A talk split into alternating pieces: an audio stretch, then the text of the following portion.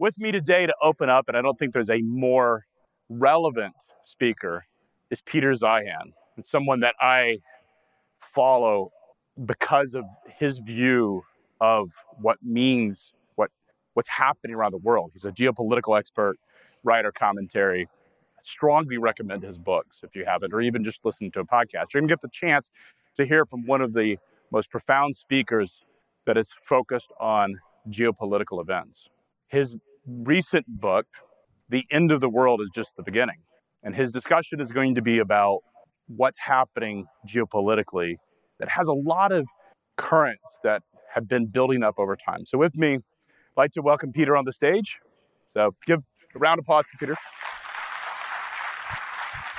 Hello, hello. Welcome. How are you? It's great to be here. So Peter, lots of conversation. This is a room of folks that globalization impacts, has a, pr- pr- a tremendous impact on their business, on their livelihood. Talk a little bit about what your views around globalization are. Okay, so um, globalization is kind of weird. Uh, it's a very new concept, uh, historically speaking. It used to be that the cost of transport was usually ninety to ninety-nine percent of the cost of any sort of good or product. Uh, now we're well below one percent. That didn't just accidentally happen. It required a significant change of condition. Now, there are a number of reasons why that ninety-nine percent number has held for most of human history, but mostly it was about security. Uh, just think about the things that we move today. Think if you had one bad actor, whether it was a foreign government or a pirate or whatever it happened to be, you know, A R G. Uh, all they have to do is interrupt one step of one supply chain one time, and that's enough to break the entire system down. And that was the norm for history. So in order to change our condition so that wasn't the case, we needed to remove every single naval power from the board. And we had to make sure that there was no alternative economic model that would compete with it. And that took the massive destruction of World War Two. And at the end of the war, the Americans decided it wasn't globalization that they needed. It was that they needed an alliance of cannon fodder. We needed people who were willing to stand up to a nuclear-armed Red Army at the height of its power and form a line to protect the free world, and no one was going to do that for free. So we created the globalization model where we used our Navy, the only one aside from the Brits to survive the war, to patrol the global ocean so that anyone could interface with anyone else at any time and access our market. And that created the basis for what we now recognize as trade. And we've been playing on that for seventy-five years. Uh, the problem is that, number one, because for us it was always a bribe that was linked to our security, and we now define our security differently, have been for five presidents now, uh, we've been backing away bit by bit. But I would actually argue that even if, even if we got a different president tomorrow that broke with the last five, like, no, no, globalization is what we want. It's what we want to keep. It's already too late. Because part of what made globalization work is there was only one global navy, and that is not the environment we're in anymore. We have steadily, since the Cold War, retooled our naval forces to be very, very super heavy, super, excuse me, super carrier heavy. Within the decade, we're going to have fourteen super carriers. And if you want to knock off a country, that's exactly what you want. But if you want to patrol the global oceans, you need like eight hundred destroyers, and we only have seventy. So at current rates of naval buildout, we would not be able to provide the coverage we did during the Cold War this century. So we know that the security paradigm that has allowed multimodal shipping and multi-step manufacturing supply chains is already gone. We're just waiting for that one pirate to take the wrong ship. And then this all unwinds. So Peter, why would a country or a pirate, as you say, actually disrupt the entire thing? Well, everyone is going to be looking at this from their own point of view and their own interest. And if you look at the three Three of the five countries in the world that are most dependent on maritime transport for exports, China, Russia, Iran, are on the list. And so they all have a vested interest from their point of view in disrupting their own neighborhoods. China in order to expand its uh, field of reach, the Russians and the Iranians in order to get better prices for their energy exports. But they forget that beyond the horizon, if they do what they want within the horizon, then beyond the horizon, nothing about their system functions anymore. But more importantly, it's just the United States. We no longer identify global economic growth as part of our security paradigm, and we haven't since Herbert Walker Bush. So when I think about the fact that China's built has really benefited greatly from the American system, hugely, that you described, arguably more than anyone else. Why would they disrupt it? It feels like it's sort of economic suicide. Well, there, there's a whole lot of things going on in China. We can go into deep in, uh, into that as you want. Uh, but the Chinese economic model is failing independent of what's going on with the American relationship, independent of what's going on with globalization. Uh, their population is in free fall. Uh, they're, we're now, they're now admitting that they overcounted their population by over one hundred million people. And all of the missing millions are age forty and under. So they know that this is their last decade as an economic power anyway. Uh, they also know that they're probably going to be the country that suffers the most from the Ukraine war, with the, obviously the exception of Ukraine, because they're at the end of all these supply lines, and it doesn't take much disruption anywhere in the system for the one, them to be the ones left holding the whole bag.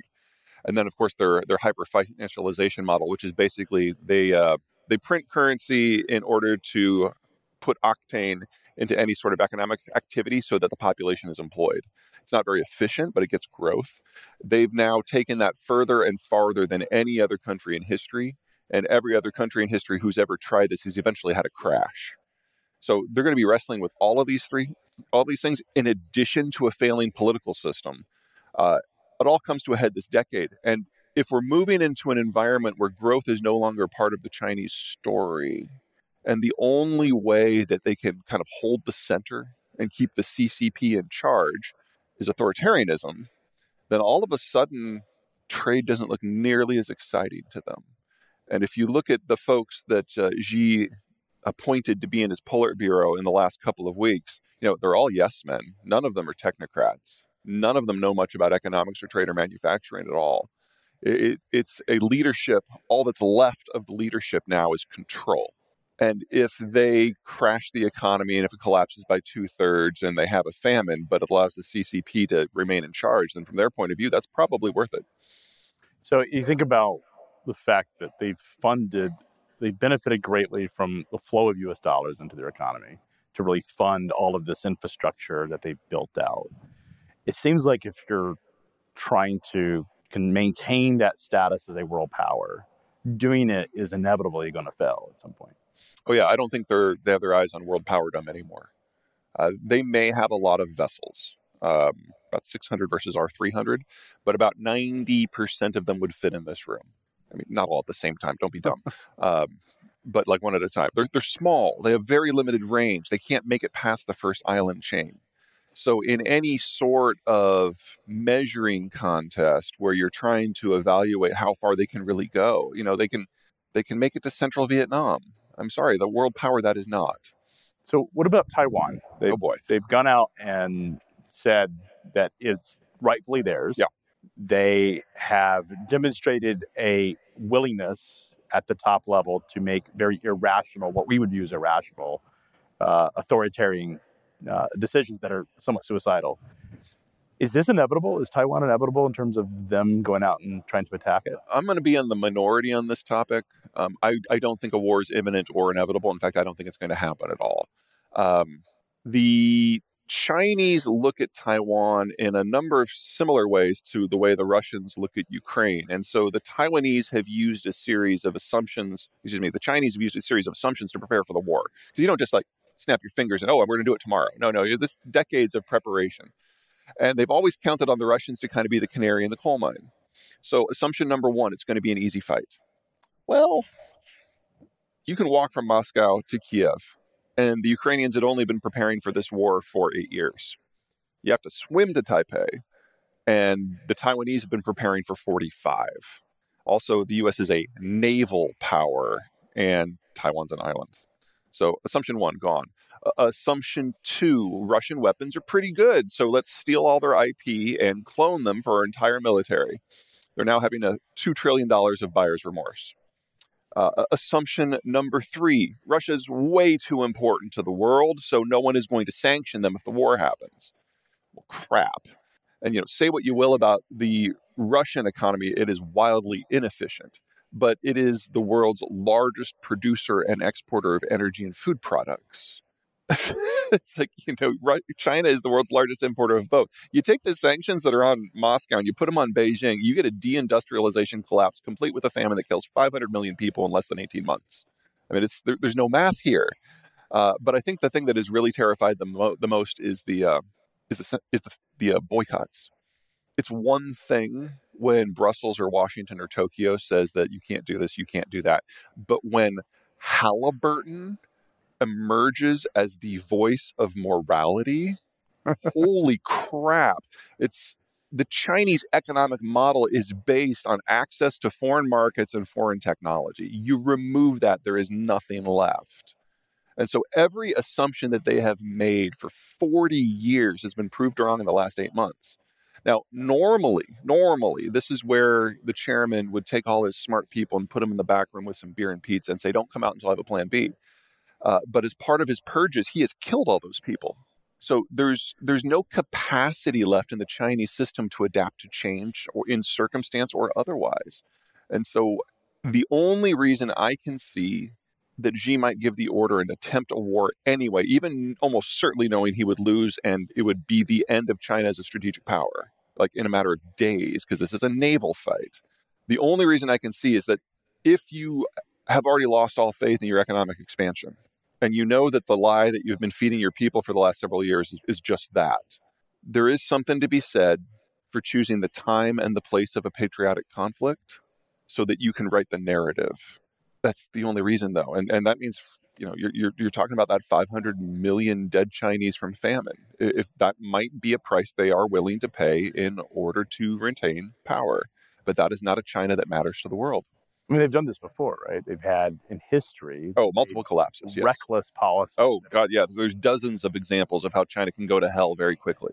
Uh, and it does usually end with civilizational collapse. So the... the dependency we have in the West on China, mm. what does this mean for if they're not going to attack Taiwan, but they're becoming very insular? What does that mean for us? Well, there, there's two areas where the United States in specific has a degree of dependency. Uh, one is materials processing, uh, primarily in metals, but not exclusively. Uh, and then second, of course, is manufacturing, most notably in electronics. Uh, those, I, those are, I don't mean to belittle those. If we're going to attempt the green revolution at all, we need the lithium. Um, if we want to do any sort of large-scale construction, we need the steel, we need the aluminum and everything else. Um, the advantage we have in the materials processing is most is, is based on technologies from the nineteen tens and nineteen twenties. It's not hard. It's not really expensive. It does take time to build it out. And so the faster the Chinese break happens, the more of an adjustment period we're going to have. Um, but I would argue that we are going to get there anyway. And so I would rather see us starting sooner rather than later. Uh, as for electronics manufacturing, there's this weird disconnect between fact and reality in the United States on what the reality of Chinese manufacturing is. Uh, I think the best way to explain it is to look at their semiconductor industry, because everything is kind of a derivative of that these days. So the high-end chips that you put into computers or cell phones, they don't make any of those. They import one hundred percent of them. Those come from Taiwan, Korea, the United States, and Japan. The mid-grade chips that go into cars and freight services and power management system and aerospace, they don't make any of those either. They import one hundred percent of those. Those come from Malaysia and Thailand. The low end, uh, your singing dryer, Uh, the the chip in your watch that beeps when you you're whisking things just right, uh, your your um, your margarita machine, Internet of Things. That's China stuff. That's all China. But they don't make any of the machinery that's necessary to make it.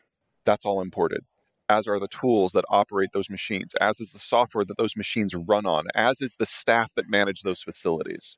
And, you know, say what you will about Joe Biden. Two weeks ago, he basically killed the, the Chinese tech industry because he said you can't import the high end or the medium end or the equipment, the tools, the software, make the low end. And by the way, if you're an American working in that sector, you have to choose between your citizenship and your job. And within twenty-four hours, every American citizen in the industry was either transferred abroad or quit. It, it's, it's over. We're just now waiting for the Chinese to decide how they want to die, because all they can do now is assembly, and assembly is not hard. And since their population bomb is so far advanced, they're not even the low-cost location for that anymore. They're not competitive in any manufacturing sector anymore before the tech kill. So we need to rapidly come to the conclusion in this country that we need to double the size of the industrial plant. The sooner we do that, the better off we'll be. That's a wildly different freight system. because we're talking about the end of transoceanic shipping, either because of security or because the Chinese and, and another topic, the Germans, are vanishing from the face of the earth. And our choice is to do it within North America or not have the stuff. I would rather have the stuff. So what does this mean? So we're shifting away from Asia. You mentioned Europe having its own set of challenges. Does the world once again become America's? Does the, the center of the economic power shift back to North America? Uh, you could argue that it never really left, but I think what we're looking at is a lot more structural. Uh, part of globalization was we pay the defense costs that allow your economies to advance for the first time in your history in many cases. Uh, and that's been seventy-five years. That's the world we all know. And specifically, we've all become used to the last thirty-five years, where the Chinese entered the system with a billion workers, pushing down the cost of manufactured goods. And the collapse of the Soviet system dumped an empire of raw materials on the system at the same time.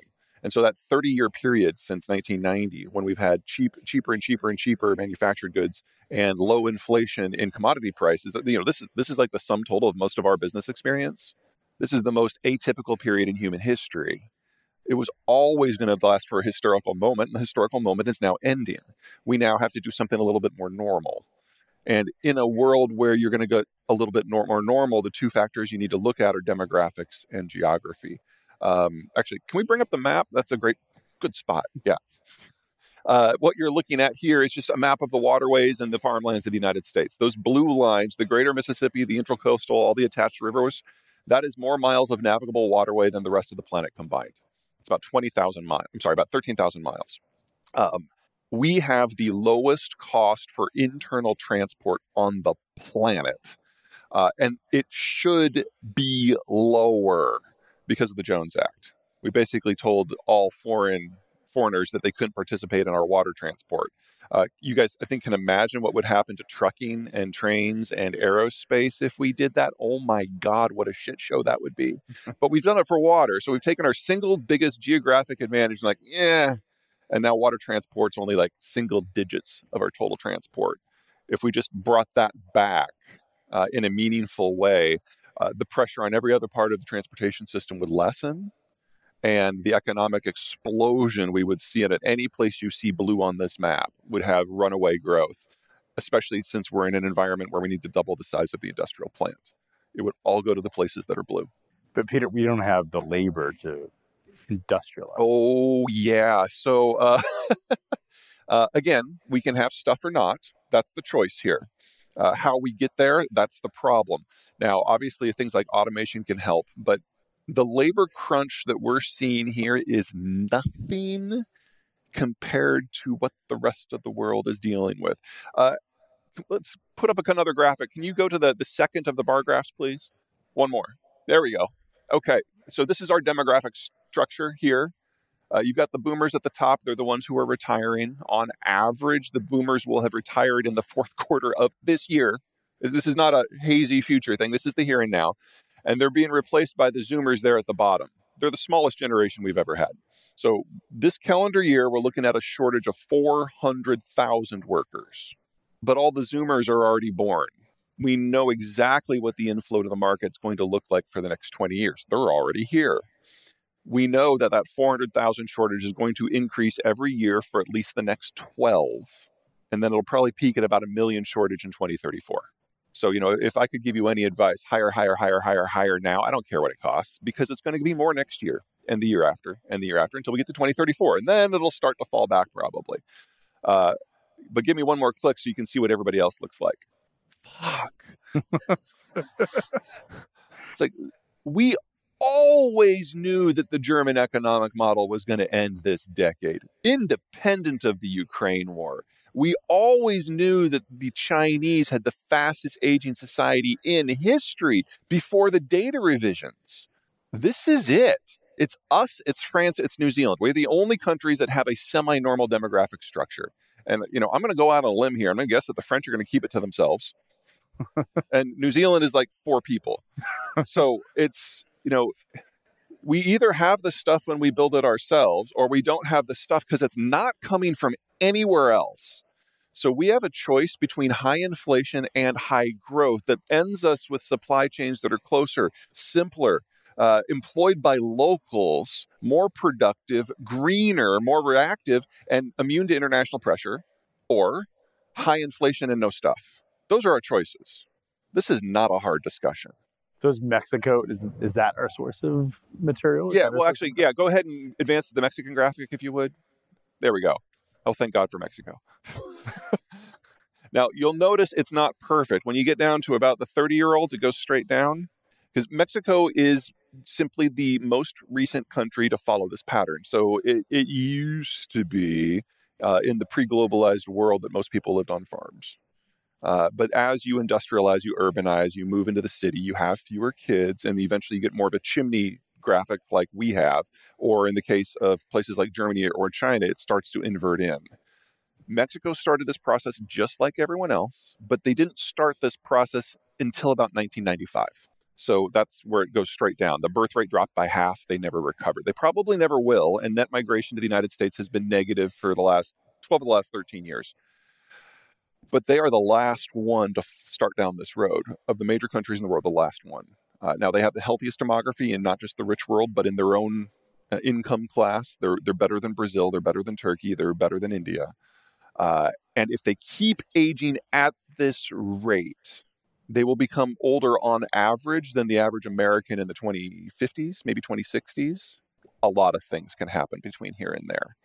Uh, but we have the slowest aging demography of the advanced world and the advanced developing world, and Mexico's second. This is exactly the sort of partner that we want. So we can have a system that's driven by finance, that's driven by high-skilled labor, that has excellent transport systems, that partners with a country that is lower on the development index, but can help us with the low and the mid-end manufacturing. And this is really important for things like automotive and aerospace and electronics. Uh, and then we will have to tap a few places here and there around the world. But for the most part, we can keep this within North America or within the Western Hemisphere at worst. No one else has anything that's even close to that. But the sort of transport you integrate with a country like Mexico or, say, Colombia, which I think will do well, or Cuba, which I think ultimately will come in from the cold, is different than these massive container vessels that ply the Pacific. And it's a different way of operating. And the sooner we start the transition, the lower inflation it's going to be. Is it fair to say that we've seen the peak container yeah, volume? I think so. And so your contention is that now it's that trucking and rail transport between Mexico For and the United States. Mexico, yes. Uh, if we can reform Jones, we can bring manufacturing back on the water in the United States in a very big way.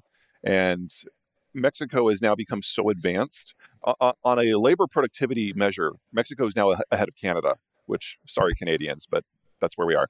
Um, which means that Mexico now needs a low-cost, low-wage partner. Isn't that hilarious? It's like Mexico basically needs a nineteen eighties Mexico. Um, Colombia and Cuba are the obvious candidates. They're close. We already have a free trade agreement with Colombia. I cannot think of a better way to destroy Castro's legacy than to integrate with it. Oh my God. It's like the whole thing would just be wiped away in months. Uh, that's my vote, but whatever. Um, but it's a much simpler system that is reliant on things close to home. Because if you want to have a trade deal with, say, China or the European Union, you know, you're negotiating among near peers there. It's kind of a pain in the ass. And then there's always pushback. But when you integrate with a place like Colombia that's kind of desperate and happy to be part of the club, it's a much easier process. And so you don't need to do things at scale to the same degree. A small container ship is fine. You don't need the massive stuff. So, Peter, one of the big counterarguments of Mexico is that it's an unstable country sure. with the cartels. How do you, how does someone build a manufacturing plant or a supply chain where you have these external actors, not state actors, but external actors? Maybe they're they're working together. How do you contend with that? Is Mexico going to come into the system in a way that that is going to create stable supply chains? Well, let me give you pros, pros and cons. Um, pros, I'd say we're, we've already shown that it can be done. Uh, the Texans have been doing this for thirty years now. Uh, half of our trade with Mexico is via Texas. Uh, it's not that the cartels are not a real threat. And it's not that as long as we love our cocaine, we're not going to keep fueling them, because that's exactly where this comes from. It's not, the cartels did not just magically appear in Mexico. They're, they're kind of at least half our fault. Uh, but the places where there's violence is only one or two percent of the country at any given time. So if you have a security staff who can keep their ear to the ground and knows what they're doing, you know when the violence is coming your way. And at the moment, the cartels have not expressed an interest in interfering with trade because it's not to their benefit. Uh, the Sinaloa, which is the most powerful one, would see that specifically as a death blow to drug trafficking, which is their reason to be. And the second most powerful one, the Jalisco New Generation, sees violence as more of an end as opposed to a means to the end. And going after trucking and manufacturing doesn't get them anything. I don't want to say the risk is zero, because it's absolutely not. But they don't see a business model for interfering with trade, aside from just wanting to get access to the plazas. Uh, in terms of how you do it, Uh, where are my Texans? There's got to be a few of you in here. One in the back. Wow. Shy Texans. Okay. So this is where they are. uh, northern Mexico is desert and highland, which means there aren't a lot of farms. There aren't a lot of small towns. So the normal ebb and flow of populations that we have in the United States and Canada, it's very different. Here, when a city starts to develop and really industrialize in a big way and get into manufacturing, they start drawing labor from other communities that are nearby. In northern Mexico, there are no other communities. Uh, so pros and cons. The pro is that there's usually just a handful of fa- families who run the entire metro, and that metro stops at the edge of the desert, and that's it. Now, that means that as a American, you can go south with your needs, find out who's in charge, make friends, and you will probably leave in a few days with a series of supply contracts because they represent the power board, the mayor's office, the tax office, the university, the local labor unions. It's all in one little package. It's very oligarchic. We we don't like that here, but wow, is it easy to interface with when you want to do business. You'll leave with those deals, probably a godchild and absolutely a splitting hangover because you're you're part of the family now. And the Texans have been doing this for thirty years. But once you've gobbled up all the labor for each metro, you're done. They're, they're, they're, the Mexicans aren't mobile like we are because they don't have those secondary communities in the north. Well, there's only one hundred thirty, Mex- one hundred thirty million Mexicans.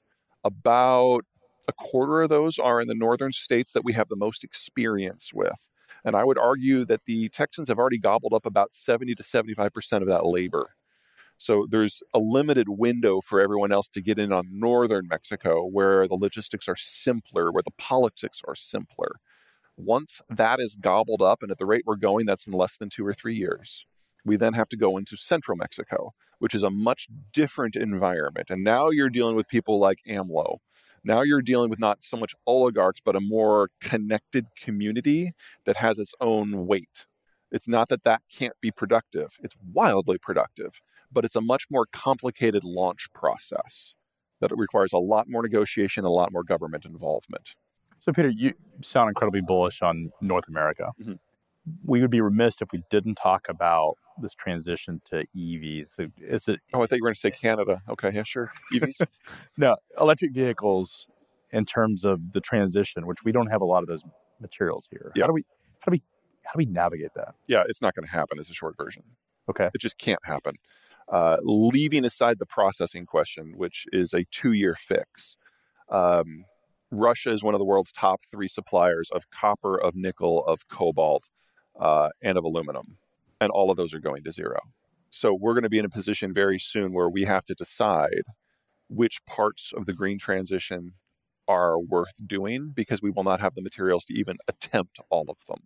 Greening the grid, just greening the grid and putting up a bunch of wind and solar, that's going to expand the size of the grid by at least half, probably double. E Vs would be another doubling. And if you're looking at this on a carbon production transition period, um, putting up a wind tower, assuming you put it in a place where the wind blows, important detail, uh, obviously has an immediate carbon impact. An E V does not, because an E V draws from the gr- grid in its current form. And for the most part, the processing facilities required to build the E V on the first place are incredibly carbon intensive. And most vehicles running on most grids are going to take in excess of a decade to pay back the carbon debt.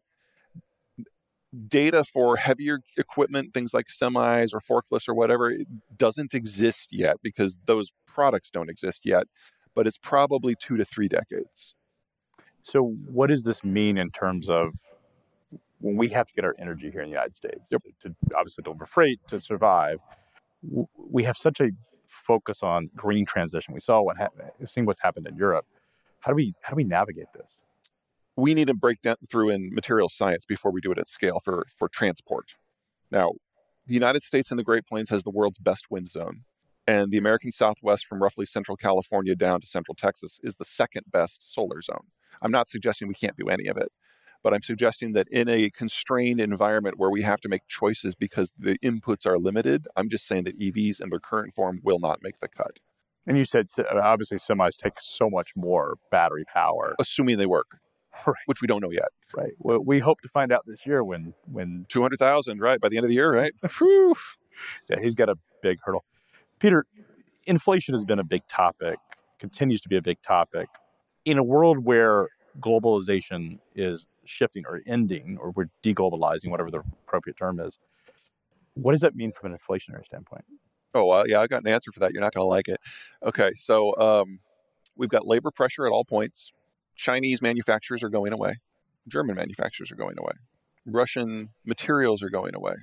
The boomers may be retiring, but the millennials, their kids, are at the height of their consumption, suggesting a return to the inflation that we had in the seventies and eighties. And we need to dis- double the size of the industrial plant at the same time. Every disinflationary trend of the last seventy-five years has flipped, and every inflationary trend is back all at the same time. We are looking at nine to fifteen percent inflation for at least the next five years. That's hardwired in. That's independent of anything the Fed does. That's just reacting to the strategic overall structural environment. Now, at the end of that five-year period, if we have succeeded in building out the industrial plant, we go back to a much tamer system that will be lower for longer because the supply chains will be local, the materials processing will be local, and we'll be following our own labor metrics, which will have evolved because we'll have had to do a lot more with A I and a lot more with automation than we currently have, especially as we bring in things like electronics manufacturing. We won't have a choice. Um, If we fail to do that, then the nine to fifteen percent inflation continues, and we have product shortages. Uh, it's, from my point of view, it's a really clear path, because uh, the alternative is just to go through the worst of it and get none of the benefits. So you're suggesting what Jay Powell is trying to do right now is just a lost cause? Uh, I I hesitate to criticize policymakers, especially when they're in difficult environments. He's using the tools he has to deal with the problem he understands. The issue is where we're moving is not just a problem of demand. It's more of a problem of supply. And until we've built out the replacement supplies, we don't have monetary policy that is capable of dealing with the issue that we're struggling with. He's using the tool that he has, which regulates demand. He's trying to get inflation under control. I understand that because high inflation over a long period of time wrecks productive capacity in the long run. But ultimately, productive capacity is what we have to build out. That is primarily a job for fiscal policy. And on that, we've had two, three, four. We had four presidents in a row who were um, on fiscal policy. Biden is by far the most pragmatic of the bunch. And while there are a lot of things, especially in energy, that I'm like, eh, that's really a horrible idea. Uh, for the first time in thirteen years, fourteen years now, we actually have a president who's trying to enact policy, which is kind of novel from my point of view. We actually have a guy who's president who actually seems to want to be president for a change. Uh, and we are getting bits and pieces of what is adding up to an industrial policy. And I might not agree with all of the pieces of it. I certainly don't. But seeing someone try, I give points for. So, Peter, sort of closing thoughts. I'd like to leave here a little bit more optimistic for the folks that are in the room that are building the technology around the future of supply chain. Sure. Freight. What should they be thinking about investing in that their businesses can benefit from this shift back to North America? Sure. Well, I mean, if you want to play the political card, start lobbying your Congress people to uh, reform Jones, because you want to talk about virgin territory that has nothing but upside. That would be it. Uh, number two, we have failed to digitize at the same pace that we have industrialized the world. And anything that makes you more modular and more capable and allows you to adapt more quickly is something I think is going to give an outsized advantage. Because remember, we're, we're, we're not dealing with the old system here of one part comes from Malaysia and one part from China, and it's assembled in Vietnam, and you know all, all that intermodal stuff. We're going to have fewer supply chain steps closer to home. And the competitive nature of that is going to be very different from just kind of waiting for it to show up on a dock in Busan and then making the trip and then distribution here. We're going to have the need to do everything that is done in Asia in fewer steps, but right in our own world is going to be massive. That's not just an issue of capacity increase. That's an awareness of what the cargo is on a micro level within each container so that anyone can go to anything at any time and find out the best way to route within the system. That's going to require a lot more information tech integrated into the space. And that's one of those things with the early manufacturing already coming back in a very big way. The demand is therefore now. Uh, and make sure it's in Spanish as well, because you're going to have to do that on both sides of the borders multiple times for each product set. And you would also suggest that robotics with that would be robotics automation. Robotics is potentially part of the solution. I mean, I, I don't want to micromanage you guys. Excuse me. The problem with robotics is that it's very expensive. The digitization, not so much, but robotics and, and physical automation is expensive. And it doesn't require you just to pay the money once. You also then have to pay for the programming and the updating of the system. And so when I think of automation and robotics in manufacturing, will that be part of the solution? Yes, but it's not a fix-all, and it won't be for you guys either. Uh, but digital awareness of what the cargo is at any time so that anyone can know exactly where their supply chain is would be great. So like, think if one of those big container ships, one of those, you know, triple E's, uh, got hit tomorrow off Japan, it would take us months to figure out what was on it.